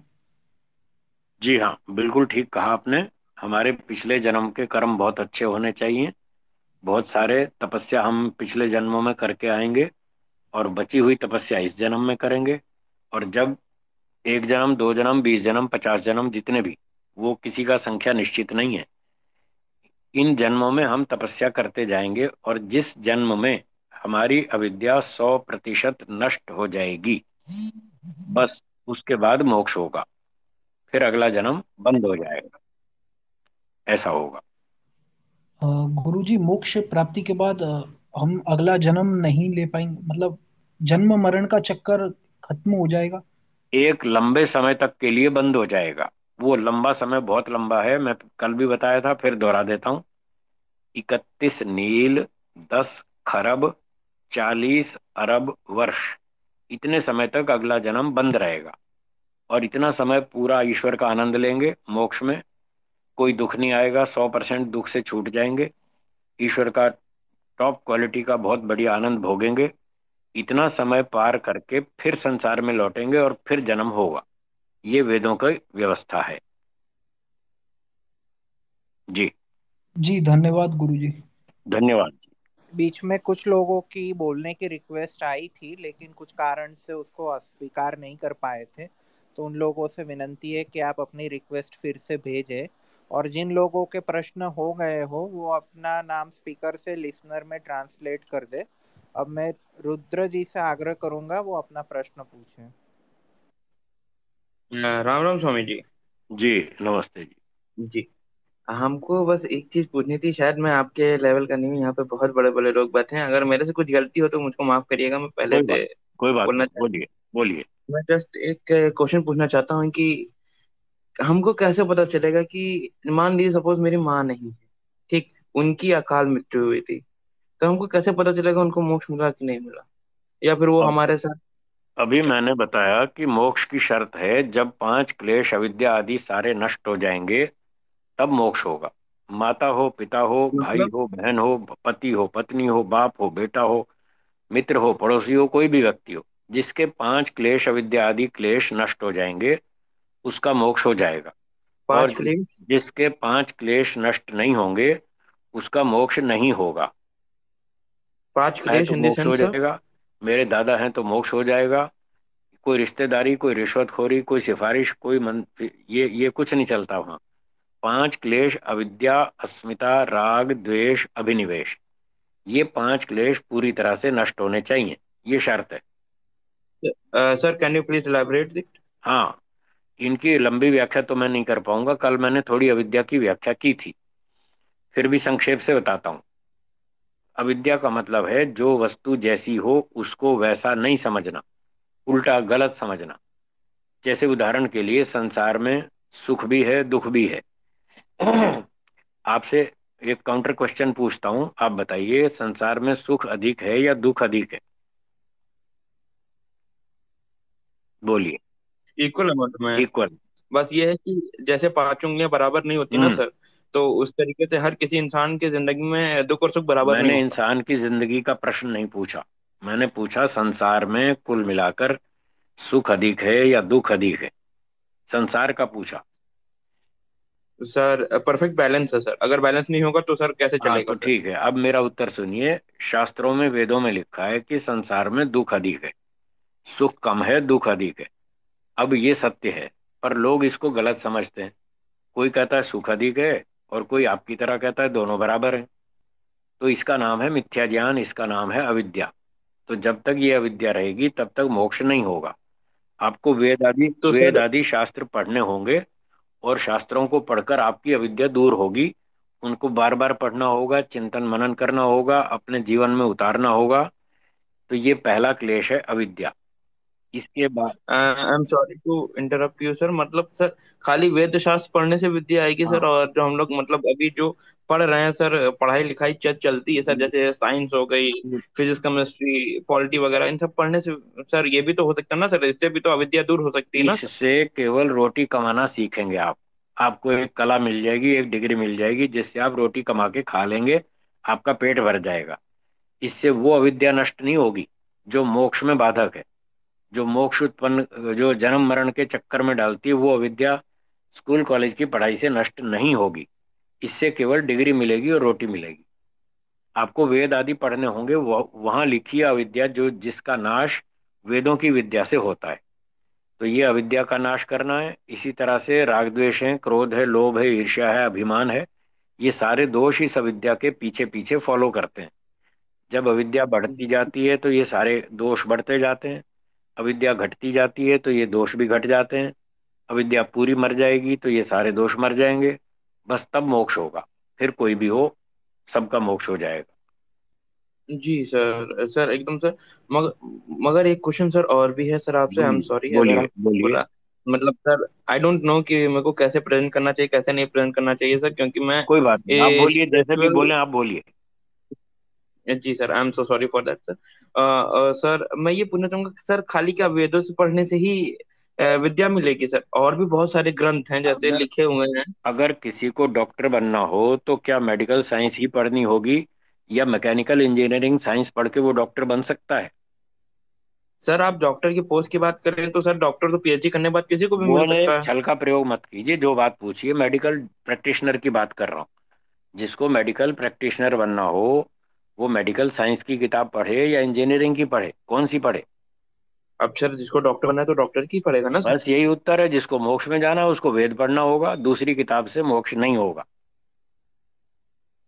तो सर अगर ऐसा है तो फिर सर सबको पता होना चाहिए ना ये बात सर? पता तो तो सबको है नहीं पता है पता सर? सबको है लोग पढ़ना ही नहीं चाहते लोग सीखना नहीं चाहते करोड़ों साल तो तक सर भारत में वेदों को पढ़ते रहे पढ़ाते रहे महाभारत का युद्ध हो गया उसके बाद लोगों ने पढ़ना पढ़ाना छोड़ दिया। इसमें लोगों का दोष है सरकार का दोष है राजा का दोष है वो वेद को प्रोत्साहन नहीं देते। जी जी जी। सर तो कहीं ना कहीं आधुनिक पढ़ाइयों में सर ये वेद क्यों नहीं पीछे रह गया सर? इसलिए इसलिए पीछे रह तो। गया इसलिए पीछे रह गया कि राजा लोग नहीं चाहते। वो जिस दिन चाहेंगे वो सिलेबस में डाल देंगे लोग पढ़ेंगे और मोक्ष में जाएँगे। राजा लोग चाहते ही नहीं। अरे सर ऐसा कैसे सर? मतलब आप देख रहे हैं जैसे सर लोग जय श्री राम बजरंग दल ये सब बना के घूमते हैं सर ये तो सर इसका मतलब है सर वो लोग पढ़ते होंगे सर? सब गलत है इनको किसी को नहीं पता वेद इनमें से कोई भी वेद नहीं पढ़ता। ये रामायण पढ़ते हैं गीता पढ़ते हैं महाभारत पढ़ते हैं दूसरी किताबें पढ़ते हैं वेद कोई भी नहीं पढ़ता। जब वेद पढ़ेंगे तो समझ में आएगा सत्य क्या है। तो सर ये फिर ये टीवी पे एंकर के साथ सर डिबेट करते हैं तो अपने आप को सर्वज्ञ बताते हैं या बताते हैं कि हाँ मैं धर्म का वो हूँ। ये पागलों की बहस है इसमें कुछ नहीं रखा ये सब टाइम पास है। इससे कुछ नहीं होने वाला। आप वेद पढ़ो तब बात करो। ये इधर उधर की बातें मत करो समय नष्ट हो रहा है। आप एक बार वेद पढ़ो तो आपको सारी बात समझ में आएगी। जी अगला प्रश्न बोलिए। अब मैं पार्थ जी से आग्रह करूँगा वो अपना प्रश्न रखें। जय श्री कृष्ण स्वामी जी। जी नमस्ते जी बोलिए। सर मैं ये पूछना चाहूँगा गीता का उद्देश्य क्या है? गीता इतिहास की पुस्तक है। उसका उद्देश्य ये था अर्जुन को युद्ध लड़ने में भ्रांति हो गई। उसने हथियार छोड़ दिए। श्री कृष्ण जी ने कहा भाई तू क्षत्रिय है आर्य है। आर्य का काम अपना कर्तव्य का पालन करना है। तुम क्षत्रिय हो तुम्हें लड़ना चाहिए। तुम क्यों ढीले पड़ गए? उसने कहा, मैं इन चाचा मामा गुरु आचार्यों को मारूँगा, मैं तो नरक में जाऊँगा। तो श्री कृष्ण जी ने उसकी भ्रांति दूर कर दी और कहा, ये ये आत्मा तो अमर है और रिश्ता तो आत्मा से होता है, आत्मा तो मरेगा नहीं। तो इसलिए तुम तीर चलाओगे तो भी कोई नहीं मरने वाला, तुम क्यों टेंशन में हो? तुम टेंशन मत करो, कोई नहीं मरेगा, शरीर ज़रूर मरेगा, शरीर तो हमारा चाचा मामा है नहीं, वो तो वैसे भी मरेगा, खाट पे रोगी होके भी मरेगा, तीर से भी मरेगा जो अन्यायकारी है, उसको मार देना चाहिए, ऐसा वेदों का विधान है। तो ये अन्यायकारी लोग हैं, इसलिए इनको मारो, धर्म की स्थापना करो सत्य की, न्याय की रक्षा करो, इसका नाम गीता है दैट्स ऑल बाकी फालतू बातें हैं, लोगों ने खाम खा गीता में मिला दी मिक्स कर दी, उसको मोक्ष का ग्रंथ बना दिया, ये सब झूठ है।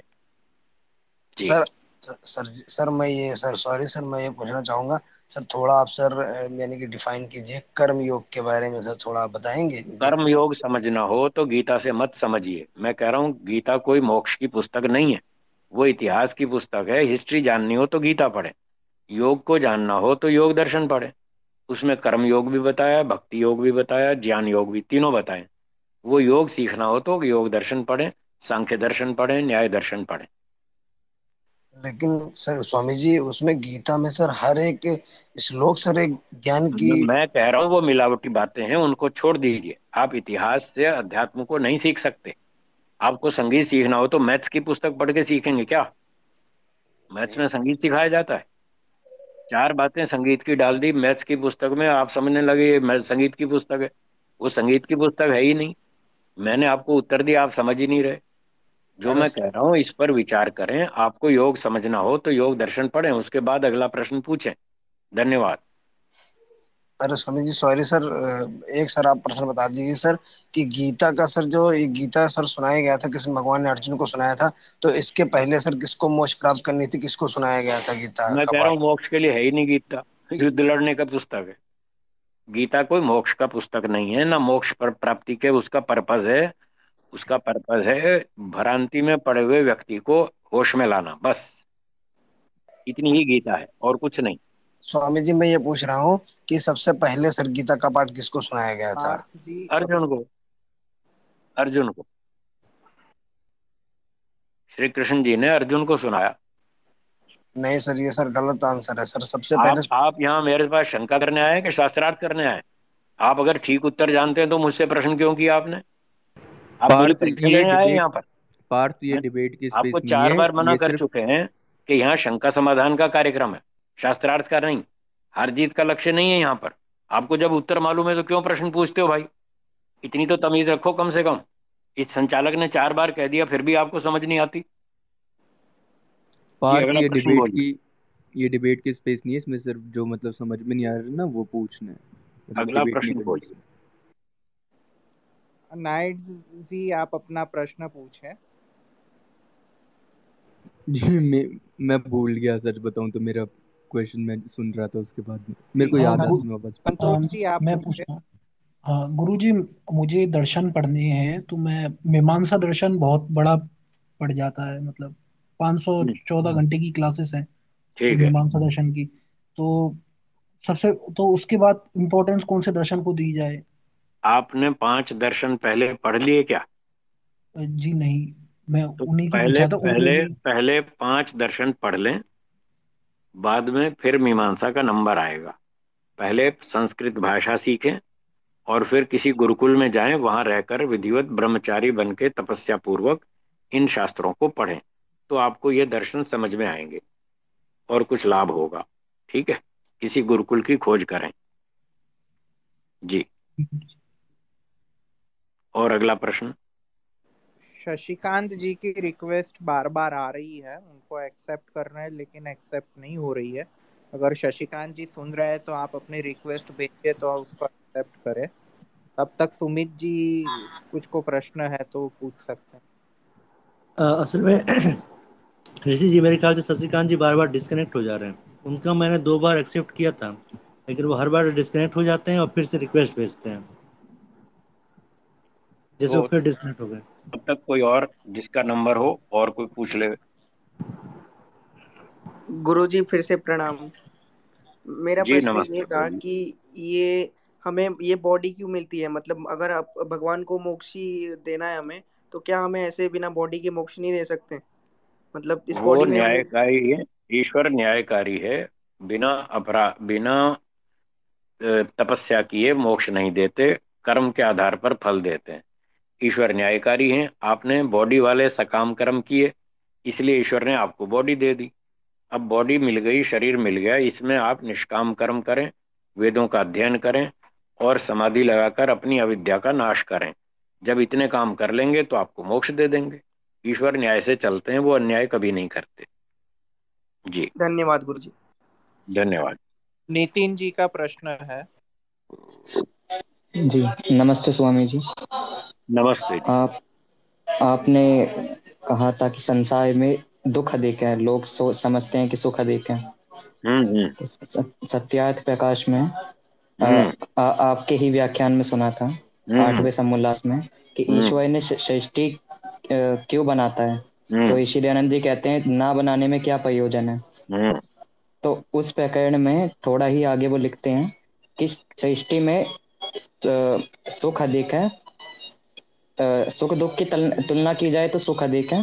हम्म। और फिर अनेक लोग आगे जाके मोक्ष के सुख को भी भोगते हैं। तो यहाँ इसका समाधान कीजिए।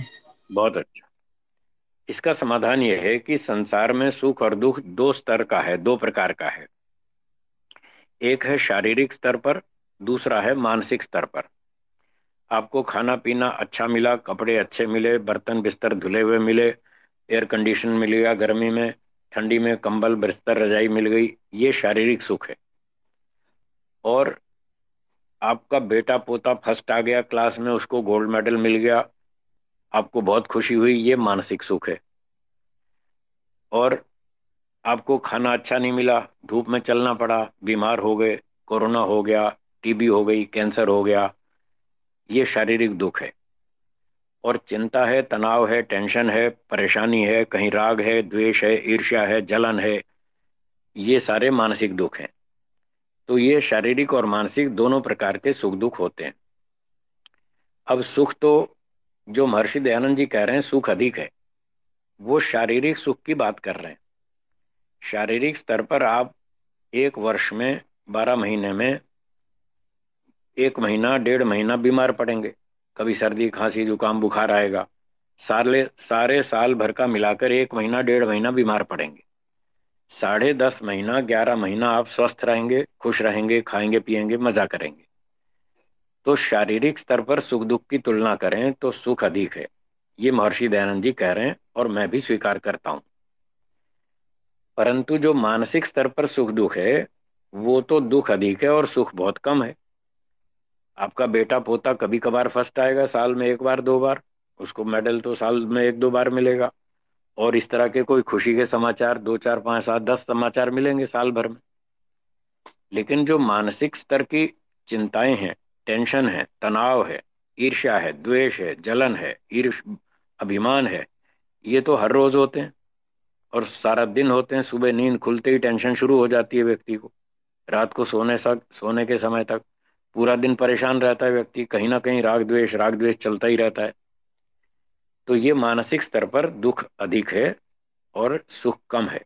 शारीरिक स्तर पर सुख अधिक है और दुख कम है। महर्षि दयानंद जी शारीरिक स्तर की बात कर रहे हैं और महर्षि पतंजलि जी कह रहे हैं दुखम एवं सर्वम विवेकी न बुद्धिमान को चारों ओर दुखी दुख दिखता है, कहीं सुख दिखता ही नहीं। वो सारे को दुखी दुख बता रहे हैं। वो भी ऋषि हैं, वो भी ऋषि हैं। ऋषियों में परस्पर विरोध नहीं होता। तो इन दोनों की बात ठीक है और दोनों का समन्वय यही है कि महर्षि दयानंद जी शारीरिक सुख दुख की बात कर रहे हैं और वो कह रहे हैं, दुख कम और सुख अधिक है। महर्षि पतंजलि मानसिक सुख दुख की बात कर रहे हैं, वो कह रहे हैं, सुख कम और दुख अधिक है।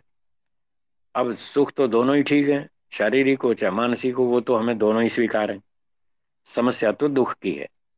अब दुख की तुलना कर लेते हैं। शारीरिक दुख ज़्यादा खतरनाक है या मानसिक? आपको उत्तर देना है बोलिए। हाँ स्वामी जी मानसिक? जब मानसिक दुख खतरनाक है और वो तीन सौ पैंसठ दिन होता है और सुबह से हाँ। रात तक चलता है तो अब बताइए सुख अधिक हुआ या दुख अधिक हुआ? दुख अधिक हुआ। बस ये मेरा उत्तर है। जी। जी। तो स्वामी जी एक और प्रश्न था। बोलिए। जो अनादि पदार्थ कितने हैं? इसमें ईश्वर आत्मा और प्रकृति तो कहते हैं। हम्म। इसके अलावा क्या तीन दिशा आकाश और काल। काल? काल। हाँ। तो हाँ, ये, ये भी क्या स्वरूप से अनादि हैं? ये भी अनादि हैं ये भी अनादि हैं छह पदार्थ अनादि हैं। दिशा काल आकाश भी अनादि है ईश्वर जीव प्रकृति भी अनादि है। छह पदार्थ अनादि हैं। जी। स्वामी जी इसमें आकाश का स्वरूप क्या है? क्या ये वही स्वरूप? आपके पीछे से आवाज़ आ रही है। कोई बोल रहा है क्या? इसको पीछे वाले म्यूज़िक को बंद करवाइए। वो डिस्टर्ब जी जी स्वामी जी आप बोलिए मैं म्यूट कर लेता हूँ। हाँ। तो आकाश अवकाश का स्वरूप है वो खाली जगह है। स्पेस जिसमें ये सारा ब्रह्मांड टिका हुआ है। आप और हम सब रह रहे हैं। जिस स्पेस में हम रह रहे हैं वो खाली जगह का नाम अवकाश है। वो नित्य है सदा से है सदा रहेगा। जी। जी, जी स्वामी जी और दिशा और काल का? दिशा पूर्व पश्चिम उत्तर दक्षिण ये दिशाएँ हैं। ये भी सर्वव्यापक हैं। आप कहीं भी चले जाओ आपके दाएँ बाएँ कोई ना कोई स्थान ज़रूर होगा। कोई ना कोई डायरेक्शन ज़रूर होगी। तो ये दिशा भी सर्वव्यापक है वो भी नित्य है अनादिकाल से है अनंत काल तक रहेगी। और काल टाइम टाइम भी अनादिकाल से अनंत काल तक रहेगा। समय, जिसे आप एक दिन, दो दिन, पाँच दिन, पंद्रह दिन, एक महीना, दो महीना, साल भर बोलते हैं, ये समय भी सदा रहेगा और सदा से है। इन दिशा काल आकाश की चर्चा वैशेषिक दर्शन में महर्षि कणाद जी ने बताई और इन तीनों पदार्थों को नित्य बताया और इन तीनों में से किसी में भी एक भी परमाणु नहीं है। ये भी उन्होंने स्पष्ट किया है। जी। स्वामी जी आकाश को पदार्थ कहना क्या सही है? पदार्थ कहना बिल्कुल सही है। द्रव्य उसे कहते हैं जिसमें गुण होते हैं। ये कनाद मुनि जी ने कहा है।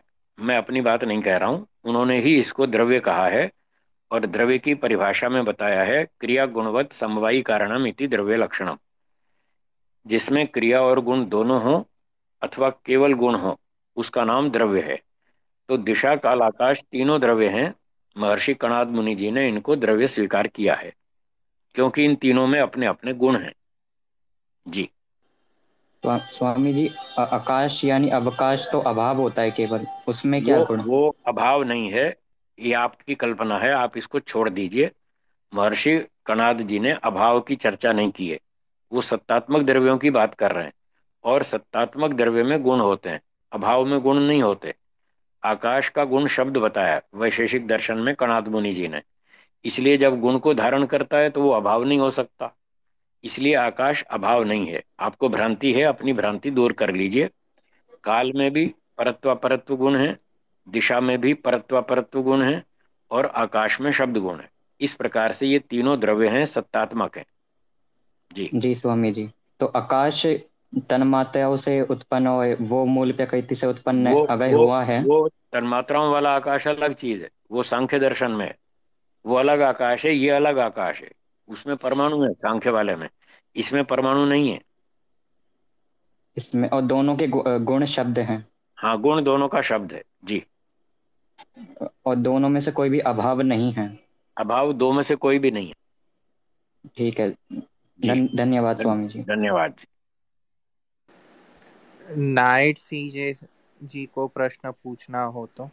जी हमारा ना बेसिक क्वेश्चन है। क्या मैं अच्छा मेरा ना मैं ये पूछ रहा था जैसे अपन को मोक्ष चाहिए और ना अभी जैसे ज़िंदगी में अपन रह रहे हैं ये मटेरियलिस्टिक वर्ल्ड है मतलब क्या कहते हैं उसे? आप समझ रहे हो? भोगवादी भोगवादी। हाँ हाँ। मगर अपन को जो भी अगला जन्म होगा वो भी मटेरियलिस्टिक होगा। मगर जो भी इसमें हो रहा है ये सब तो वैसे भी झूठ है। मगर इसी मटेरियलिस्टिक वर्ल्ड से भी तो अपन को पता चल रहा है कि हाँ ये मोक्ष होता है मोक्ष कैसे लेना है। तो फिर समझ रहे हो आप मेरा क्वेश्चन जो मैं बोलने की हाँ हम आपका प्रश्न समझ रहे हैं और आप हमारा उत्तर समझने की कोशिश करें। इस मटेरियलिस्टिक वर्ल्ड से आप मोक्ष में नहीं जा पाएँगे। भोगवाद से कोई भी व्यक्ति मोक्ष में आज तक गया नहीं और जाएगा भी नहीं। आपको मोक्ष में जाना हो तो मैं फिर कहूँगा वेद पढ़िए दर्शन पढ़िए वहाँ पता लगेगा। खाना पीना शरीर की रक्षा करना आवश्यक है। इन साधनों का प्रयोग कर लेंगे। इसका विरोध नहीं है। पर हम संसार के भोगों का सुख लेते रहें और हमारा मोक्ष हो जाए ये असंभव है। ऐसा नहीं होगा। जी जी। जी मेरा मैं ना मतलब कहने का मतलब ये था कि जो अपन को नॉलेज मिल रही है अपन चाहे से वेद पढ़े या फिर कुछ ये भी तो मटेरियलिस्टिक वर्ल्ड के अंदर ही है मतलब इसका आप सोर्स अपनी भी तो परिभाषा बंद रखें आप समझने की कोशिश करें। जब वेदों को पढ़ते हैं और हमें ज्ञान मिलता है इसको मटेरियलिस्टिक नहीं बोलते। ये आप गलत भाषा बोल रहे हैं। इसको आध्यात्मिक बोलते हैं। हम वेदों से जो ज्ञान प्राप्त करते हैं वो आध्यात्मिक ज्ञान है। उस ज्ञान से मोक्ष होता है। भौतिक विज्ञान से मोक्ष नहीं होगा। जी। जी हमें ये समझ में नहीं आया। शायद नितिन जी हमें बाद में समझा देंगे मगर थैंक यू सो मच समझाने के लिए। कोई बात नहीं आत्मा परमात्मा आपका थैंक आत्मा परमात्मा संबंधी जो ज्ञान विज्ञान है उसको आध्यात्मिक विज्ञान कहते हैं। मोक्ष प्राप्ति का ये साधन है। बाकी फिजिक्स केमिस्ट्री मैथमेटिक्स जो आप पढ़ते हैं, उससे तो एक योग्यता बनती है, उससे रोटी कमाने का सुविधा मिल जाती है। आपको नौकरी मिल जाएगी डिग्री मिल जाएगी, पैसे कमा के खा पी लेंगे, बस इससे इतना ही लाभ है। इससे मोक्ष नहीं होगा।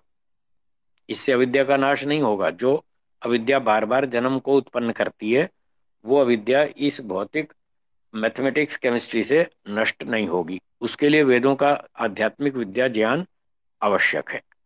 जी, अगला प्रश्न। जी thank you so much Swami ji. जी धन्यवाद। नमस्ते जी। नमस्ते स्वामी जी मैं शशिकांत बात कर रहा हूँ। हाँ बोलिए हम बोली। हमारे जीवन में दुख को दूर कर सुख का प्रयत्न और सुख से ऊपर आनंद मोक्ष का प्रयत्न करेंगे। जब हम मोक्ष में रहेंगे तो आपकी आवाज़ कट गई। डिस्कनेक्ट हो गए वो। हाँ। वो पूरे स्वामी जी। का खूब खूब धन्यवाद इतना हमारा ज्ञान वर्धन करने के लिए। और हम सबको आशा है और आपसे अपेक्षा है कि आप बार बार आते रहेंगे हम सबका मार्गदर्शन करने के लिए। और विविध विषयों पे हमें आपकी वाणी का लाभ मिलता रहेगा। अब मैं आपसे विनंती करता हूँ कि शांति पाठ करके सभा की समापन की घोषणा करें। जी आप सबको भी बहुत धन्यवाद। मैं आगे भी प्रयास करूँगा जब भी समय मिलेगा। मैं आपको पूरा पूरा सहयोग दूँगा। अब हम शांति पाठ करेंगे। ॐ द्यौः शान्तिरन्तरिक्षं शांति पृथिवी शांतिराप शान्तिरापः शान्तिरोषधयः शान्तिः वनस्पतयः शान्तिर्विश्वे देवाः शान्तिर्ब्रह्म शान्तिः सर्वं शान्तिः शान्तिरेव शान्तिः सामा शान्तिरेधि ॐ शान्तिः शान्तिः शान्तिः बोलिए सर्वेभ्यो नमः। सबको सादर नमस्ते जी।